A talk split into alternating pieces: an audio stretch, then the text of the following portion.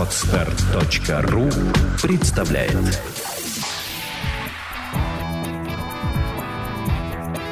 Александра и Андрей Капецки в лучшем психологическом подкасте «Психология, мифы и реальность».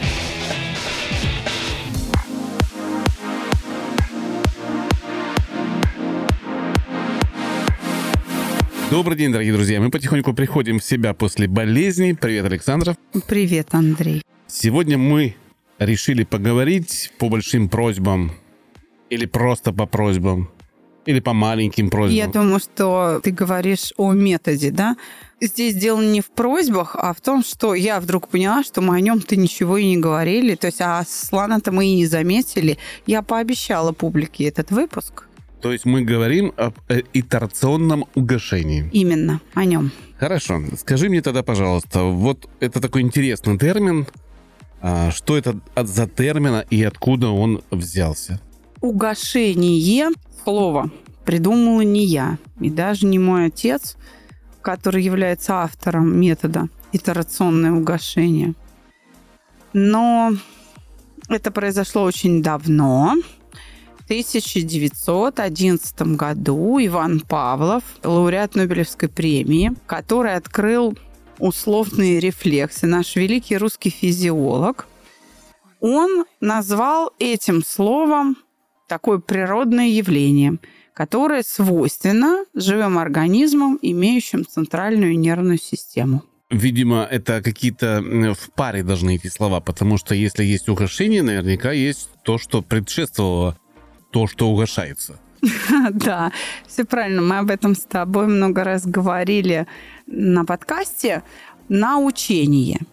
Значит, Павлов сформулировал закон научения, второй частью которого является процесс отучивания. Это процесс разучивания или отучивания и был назван угошением.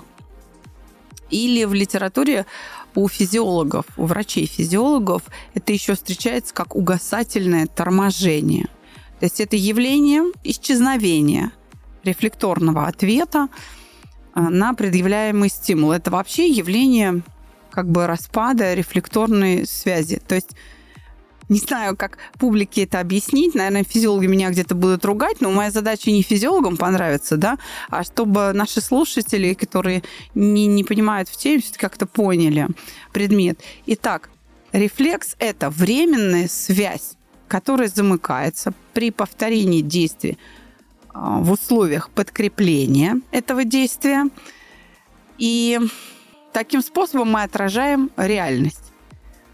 Потому что благодаря вот этой работе нейронов на коре больших полушарий, когда синапсы там усиками, лапками друг за друга зацепились, образовалось то, что сейчас модным словом таким называется нейронная сеть, а, а вообще-то говоря, это одна из форм функциональной системы. Вот образовалась эта штука, и э, тело начинает реагировать, потому что благодаря этим связям между нейронами возникают ощущения. Вот так вот. И вот в этих ощущениях отражается окружающая нас э, действительность. Это и называется рефлекс, отражение. Условный рефлекс – это тот, который образуется на время, временная связь. А безусловный, он как бы есть всегда от рождения. Вот. Так вот, э, условные рефлексы, они образуются на базе безусловных и постоянно усложняются. Вот и все. И они не только образуются, но и исчезают. И вот это явление исчезновения и было названо угошением. Открыли его в лаборатории на тех самых двух собаках, а, с которыми работал Павлов, и об этом можно почитать. Хочу заметить и уточнить, что это природное явление – и оно заложено природой э, в наш организм, в наше сознание, в нашу, так сказать, структуру жизни. И когда вам говорят, что это что-то новое, это неправильно. Это что-то очень старое. Оно как раз именно идет издревле. Просто его открыли вот таким образом. И нам часто говорят, вот, вы там что-то, где Павлов, а где э, вы? Ну, так, а где Павлов и где вся история человечества? Просто еще раз говорю, что Павлов, что великие ученые, чьими трудами мы пользовались в разработке этой технологии, они также думали о том, как живет человек, как и мы думаем, как живет человек. Поэтому все, что мы делаем, в принципе, это доступно каждому. Просто мы нашли более короткий путь, насколько я понимаю. А ты знаешь, вот я хочу тебе сказать, что ты абсолютно прав. Да, а, угошение, природные явления, но люди как-то часто думают, что угошение можно только у человека. То есть это только исключительно психика человека научается и угошает что-то там, да, что вот эти угошения научения происходят только э, в организме человека. Дудки нет, это не так. Угошение научение есть у всего, что обладает центральной нервной системой. То есть где есть головной мозг, там возможно научение и угошение. А это, извини меня, например, грызуны, рептилии, птицы, млекопитающие, приматы, хищники, понимаешь, да? То есть там тоже идет и угошение, и научение. И, кстати, на лабораторных животных, как раз на тех самых хомяках, мышках, крысах, кроликах, физиологи прекрасно проводят и научение, и угошение.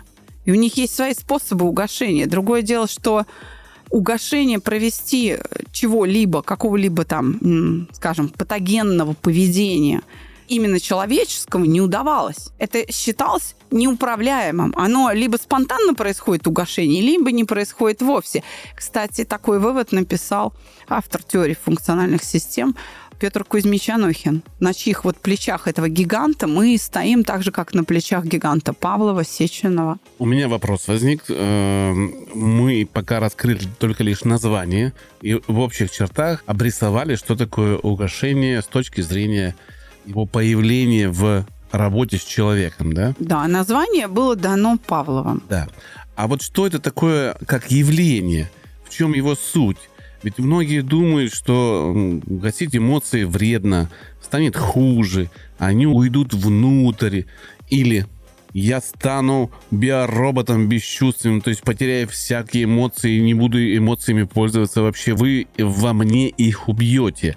Вот это крайне частое заблуждение людей, которые с нами соприкасаются. Давай как-то об этом поговорим. Что такое именно действие, в чем его суть, и как оно действует на человека. Да, давай теперь дальше двигаться.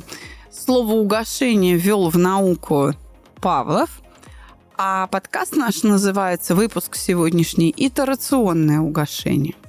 Итерационным его назвал Юрий Михайлович Орлов, когда был жив, когда мой отец под ним готовил диссертацию кандидатскую. Именно словосочетание «итерационное угошение» принадлежит Юрию Михайловичу Орлову, вернее, как он предложил э, назвать так.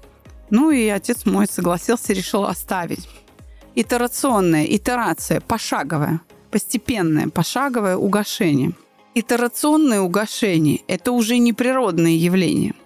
Это метод, это способ управляемого получения угошения качестве эффекта такого психотерапевтического или там клинического или психологического. В общем, полезный результат в виде угошения достигается итеративным итерационным пошаговым путем. То есть сейчас мы с тобой переходим от э, смысла термина к смыслу метода. То есть эти вещи нужно э, разделять по смыслу. Угошение – это природное явление, а итерационное угошение – это способ или технология, которая принадлежит проекту «Чувство покоя», которая разработана моим отцом для того, чтобы вызвать это явление в организме. Давай на каком-то простом примере, я люблю такие очень совершенно простейшие примеры, покажем, как это работает. Допустим, у нас в холодильнике лежит колбаса, которую я очень люблю. Что будет, если я применю итерационное угошение по всем правилам проекта «Чувство покоя»?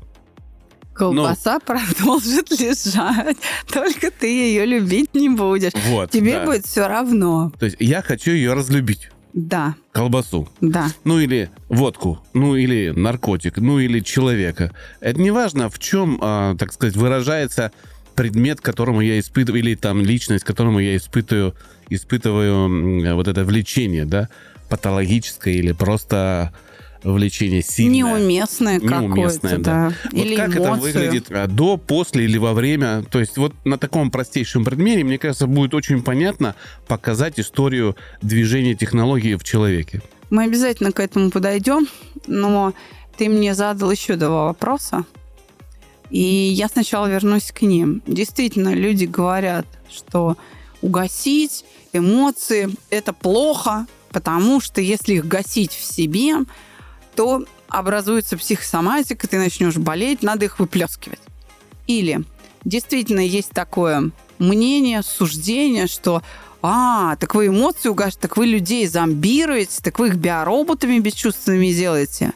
И тот, и другой вариант осмысления, и то, и другое суждение или понимание того, что мы называем угошение, глупые домыслы, не имеющие никакого подтверждения, измышления воспаленные просто и только. Значит, если у вас пропал какой-то рефлекс, который угас, это не значит, что вы потеряли способность к данной деятельности. Например, я сейчас вот, раз ты взял пищевые предпочтения, если ты перестал любить колбасу, это не значит, что у тебя пропал аппетит, и ты вообще больше не хочешь есть. Ты не хочешь есть просто колбасу и только, потому что реакция угасла именно на колбасу. Она угасает на какой-то стимул или для какой-то ситуации. Ну, то есть я открываю холодильник, а раньше у меня на... На запах, на, на, вне, на внешний на вид. внешний вид выступала слюна, появлялось желание, я представлял какой-то вкус, и тут же первым делом брал колбасу с булочкой, да. резал и кушал, да?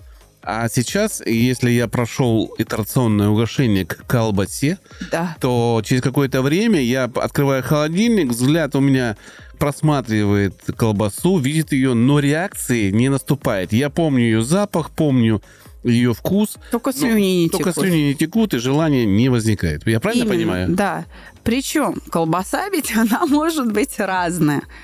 Можно угасить вот эту реакцию пищевую на определенный вид колбасы а остальные колбасы оставить тебе в пользование. То есть очень То есть, например, да, на копченую колбасу можно провести угошение, а на вареную оставить э, реакцию нетронутой. И вот при виде вареной колбасы также будут течь слюнки. Ну, к я примеру. Помню, да, я помню, у тебя был клиент, который угасил свое влечение к пиву. Да. А к вину оставил, и потом как, через какое-то время пришел, сказал, все, вину тоже угошайте. Не могу. Да, было такое. То есть итерационное угошение, еще раз, это метод для того, чтобы вызвать эффект угошения. И он целенаправленный и выполняется осознанно. То есть под гипнозом угошение провести нельзя. То есть вот это все гипнотическое, там, трансовое, да. это ни, никогда не Этого, приведет? Это вообще, да, в этом состоянии угошение не выполнить. А почему? Потому что э, угошение какой-либо реакции, влечение, эмоции, ну, в общем, да, э, какой-то реакции, какого-то рефлекса, вызванного чем-то извне или даже внутренняя какая-то стимуляция идет. То есть можно угасить реакции на собственные мысли, например, или на собственные образы. На мысль, например, «я никому не нужен» следует, скажем, сердцебиение, апатия, там руки опускаются. Вот эту реакцию можно угасить, и ты перестанешь думать, что ты никому не нужен. То есть этот внутренний стимул в виде этой мысли, он потеряет свою значимость, у тебя откроются глаза, и ты увидишь, что на самом деле ты кому-то все-таки нужен. То есть включится поисковая активность твоя, и ты найдешь эту нужность кому-то, да? Это можно сделать только осознанно, и вот почему.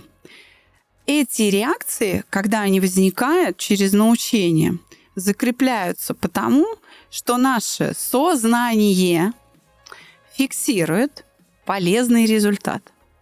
Смотри, чтобы мы чему-то научились, должна сложиться функциональная система, которая а, включает в действие определенную форму поведения, осуществляет это поведение. И это поведение закрепляется только в том случае, если система приводит при помощи этого поведения мой организм к полезному приспособительному эффекту.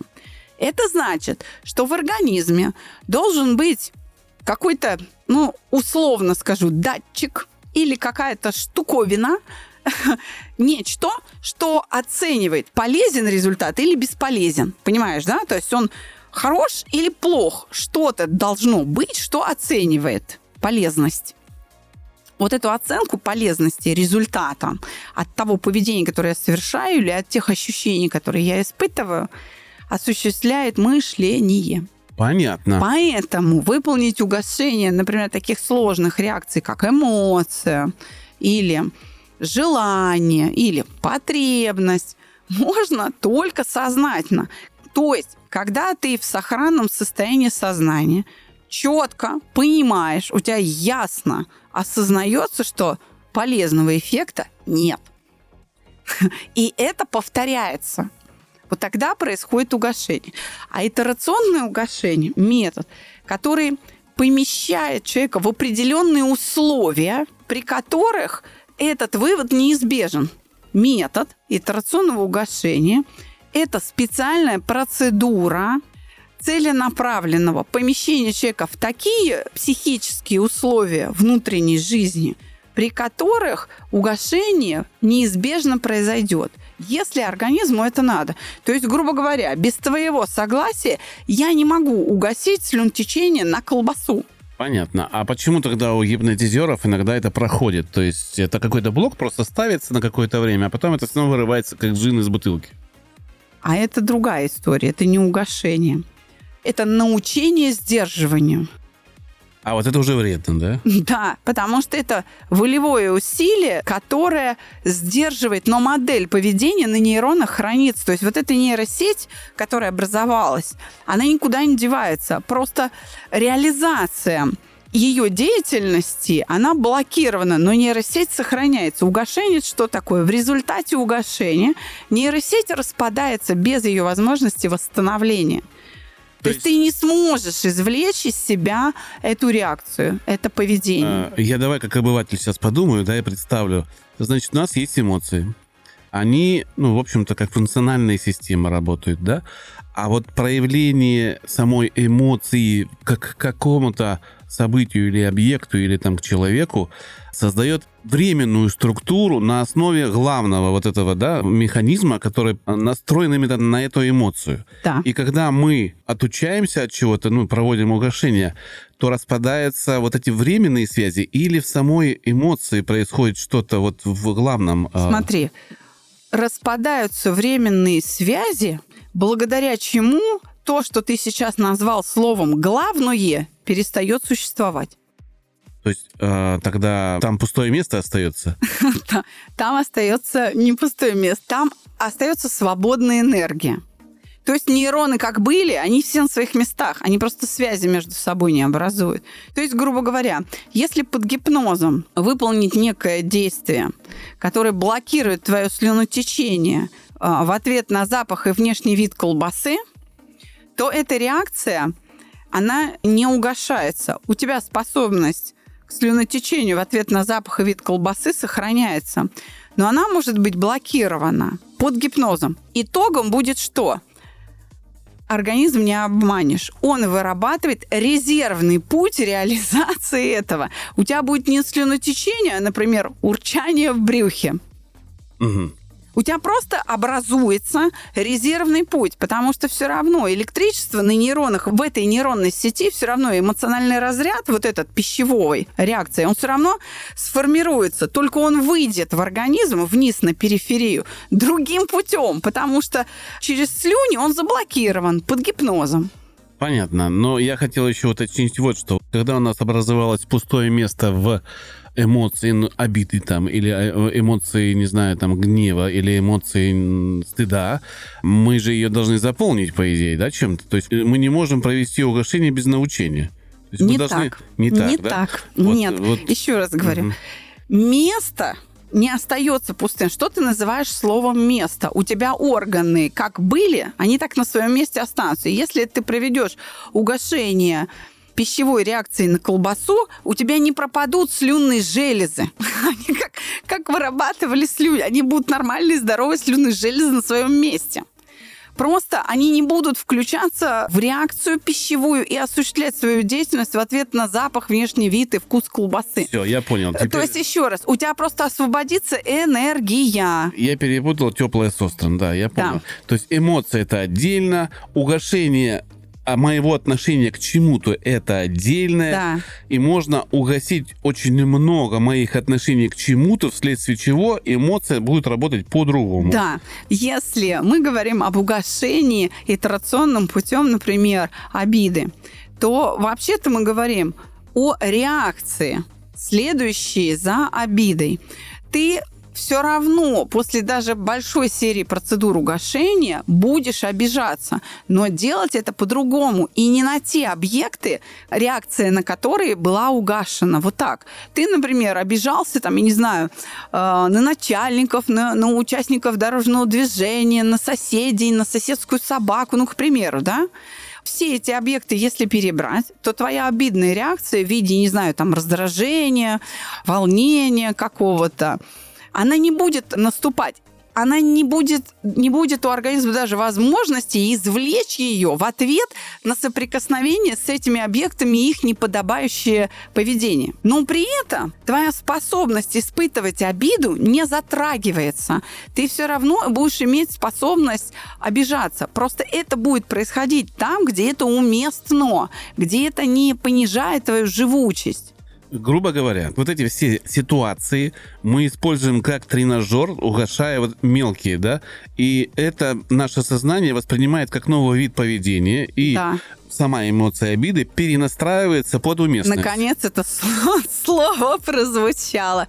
Настройка. Да, мы просто перенастраиваем центральную нервную систему с помощью метода итерационного угошения метод итерационного угошения. Это такой способ, вернее, несколько разных способов перенастроить работу сознания. Человек попадает к нам с патогенным мышлением, и при помощи итерационного угошения мы его переводим в саногенное мышление из нездорового способа восприятия мира путем итерационного угошения серии процедур мы переводим человека в здоровый способ мышления – и только критерием здоровый и нездоровый является как раз уместность. То есть обижаться надо там, где действительно обидно, бояться в ситуации опасности, ну и так далее. То есть там, где это нужно, где эти переживания, пусть и неприятные, но включают адекватные ситуации, защитные механизмы. То есть биороботом я не стану? Нет, наоборот. Гамма твоих эмоций будет шире. Люди к нам приходят со словами, что вот и я живу так плохо, кругом враги, везде засады. Это значит, что человек находится в неврозе обиды и он не испытывает других переживаний, кроме обиды. Когда... Что съедается, да? Да. Вот вся его жизнь состоит из сплошной череды больших, средних и там мелких обидок. Когда он проходит наш курс, ему открывается мир других чувств. Оказывается, кроме того, что люди не так себя ведут, есть еще люди, которые любят. Есть еще кто-то, кто меня пугает. Есть еще кто-то, который ставит меня в неловкое положение. Я могу испытывать стыд. У меня гамма переживаний гораздо больше. Это и есть полноценная жизнь, ради которой люди к нам приходят. Потому что чаще всего, застряв в одном каком-то невротическом состоянии, в одном каком-то переживании, люди теряют краски жизни. Она становится серой, однообразной. А однообразной, потому что я испытываю все время в большей или меньшей степени одно и то же чувство. Например, страх. Я живу в страхе. Я всего боюсь. И я не могу в этот момент испытывать удовольствие, например, от того, что я попробовал новое блюдо. О, новый вкус, надо же, как интересно. Я не могу принимать любовь, направленную на меня, и быть благодарным, к примеру, потому что я боюсь, а вдруг у человека умысел, а вдруг там двойное дно, еще что-то. Вот это однообразие, монотонию жизни создает одно и то же чувство, которое не меняется на другое, вот так вот скажем. Я понял. То есть люди живут, как говорит мой любимый, самый лучший в мире научрук, профессор Андрей Георгиевич Теслинов, люди живут, не приходя в сознание. И именно технологиями проекта «Чувство покоя», именно итерационное угошение оживляет этих людей. Скажи мне, а это больно? Нет. Просто, может, у людей тоже, вы знаешь, такие слова, итерационное угошение, сейчас придешь, тебя молотком резиновым по голове бабахнут. И сиди, угош... угошай, да, угошай там. Или там психологический стриптиз нужно будет танцевать при всех людях, рассказать, что ты писался или писаешься до сих пор. Боже, сохрани. Ну, вот Нет. людей же, понимаешь, очень много непрофессионалов есть, которые расковыривают людей до такой степени, что те не могут потом жить и ходят пунцовые от стыда. На самом деле, ты очень правильный вопрос задал. Спасибо тебе за это большое. Боль душевная является подкреплением, пусть и отрицательным. Именно при помощи отрицательного подкрепления какие-либо переживания, формы поведения, желания, потребности блокируются. И это не угошение. Еще раз. Угошение происходит при повторении действия в условиях отмены подкрепления. Вот мы как раз и разработали нечто, это наше ноу-хау, что создает в человеке условия для отмены подкрепления. А при этом понятие угошения не ограничивает реальные это действия или умственные, или мнемонические, то есть, например, действия памяти. И эти действия можно угошать, например, там, неприятные воспоминания какие-то, болезненные. Так вот, отмена подкрепления заключается в том, чтобы человеку было ни горячо, ни холодно, ни приятно, ни неприятно. Было бы просто спокойно. Спокойно, равнодушно, и это бы не вызывало никакого напряжения. Поэтому чувство... Поэтому итерационное угошение как метод – это безболезненная процедура. В противном случае сработает психическая защита от неприятного переживания боли или душевной боли, и угошение не произойдет. Произойдет научение сдерживанию данной формы поведения. Это вот как раз то, о чем говорят люди. Если их угошать внутри себя, то станет хуже. То есть в действительности они подменяют понятия. Вот те, кто считают, что гасить в себе эмоции станет хуже, они как раз имеют в виду обучение сдерживанию, обучение терпеть неприятные переживания. То есть это подавляющее усилие воли. Это не, не угошение. Вот это больно. Вот это действительно больно. Подавляющее усилие воли. Терпеть.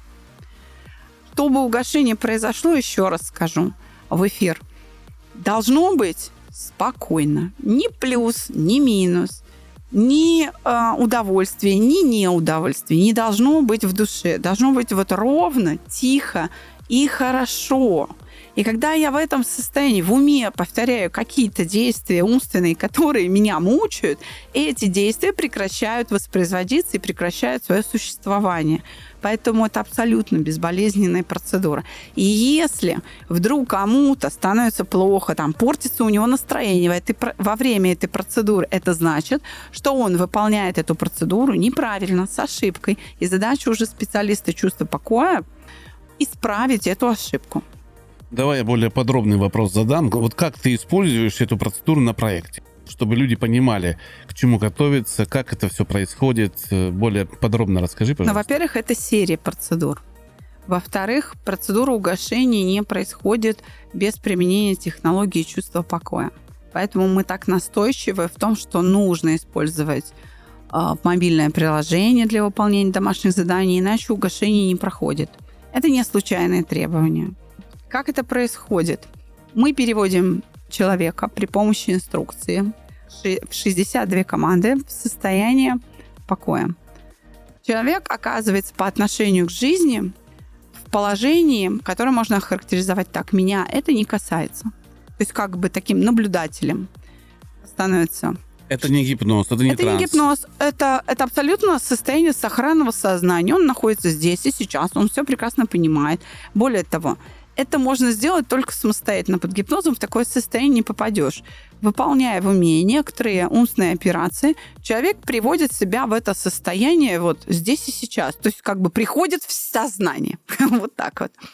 Для того, чтобы получить этот эффект, мы используем направленное внимание. Переключая внимание с одного процесса на другой, в определенной последовательности человек приходит в себя, он приходит в сознание и начинает его контролировать. Без лишних усилий. Это такое очень приятное чувство. В этом состоянии он извлекает из памяти какое-то травмирующее событие. Какие-то оскорбления, например, которые он слышал недавно от родных. Слова, какие-то выражения лица, вообще ход ситуации. Он это описывает в тетради для себя. Ни с кем не делится, даже с преподавателем. Важно не поделиться с окружающими, а просто извлечь из памяти всю конфигурацию стимулов, которые запускают соответствующую реакцию, например, слезы и огонь в груди. Вот это все описывается в тетрадке. То есть как раз и происходит повторение этого действия в условиях отмены подкрепления. И после этого мы начинаем с этим текстом работать особым образом. Человек, следуя инструкции, тоже при помощи некоторых умственных операций осмысливает несколько раз эту же ситуацию. При этом ни слезы не текут, ни в груди не горит, нет даже следов этих реакций. Этих ощущений, даже следов внутри тела у человека нет. И к концу серии повторений – Люди даже улыбаются и говорят, и стоило так обижаться. Боже мой, да они же вообще другое имели в виду. Наконец-то я понял. То есть налаживается связь с реальностью, и человек начинает мыслить еще яснее. Как говорят концептуалисты, повышается ранг рефлексии. Круто. То есть подъем мышления происходит. У человека понимание мира становится на более высоком уровне. Ну что, друзья, мы, по крайней мере, постарались вам объяснить, чем мы занимаемся уже так более глубоко. И у нас есть предложение, от которого, может быть, кто-то и не откажется, потому что предложение дорогое. Работать с вами будет Александра лично. Опять я. Да. Я, я за всех отдуваюсь. Да. Хорошо. Значит, что ты там придумал? Давай. Э, значит, смотрите, что мы придумали. Мы хотим найти человека, у которого есть а, неудачный опыт решения какой-то серьезной проблемы. Не знаем, страх самолета, там страх летать, да, а, боязнь пауков, а, неудачная любовь или вообще нет любви в жизни.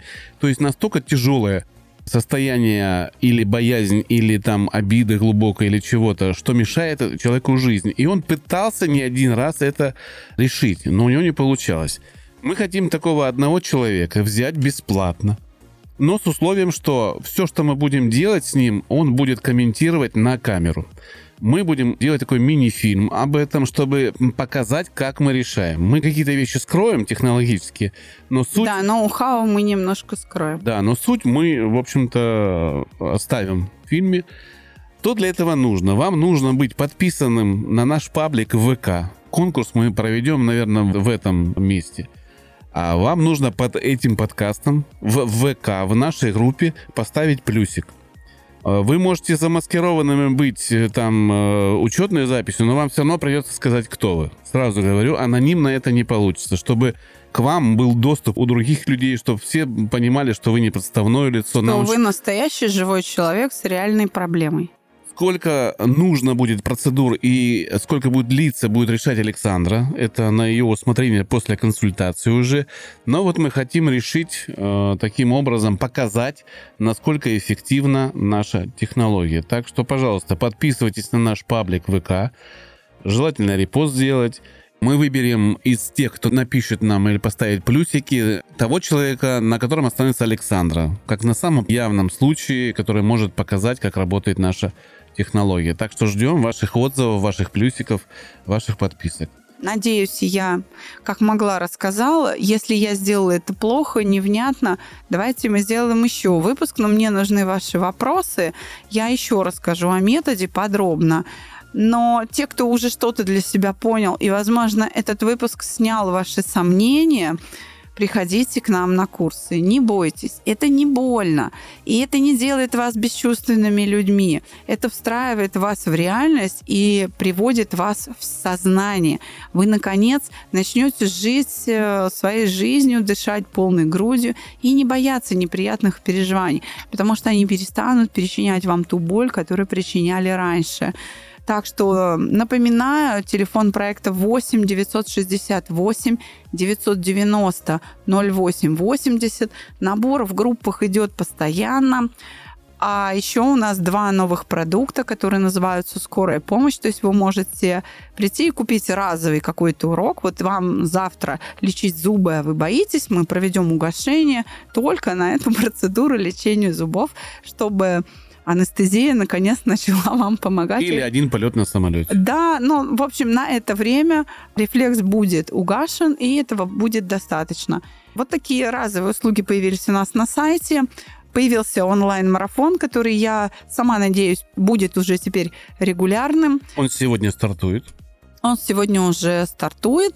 А, добавляйтесь к нам, мы будем делать и другие онлайн-марафоны. Смелее, пожалуйста, дорогие друзья, мы вас не обидим. Всего доброго. До свидания.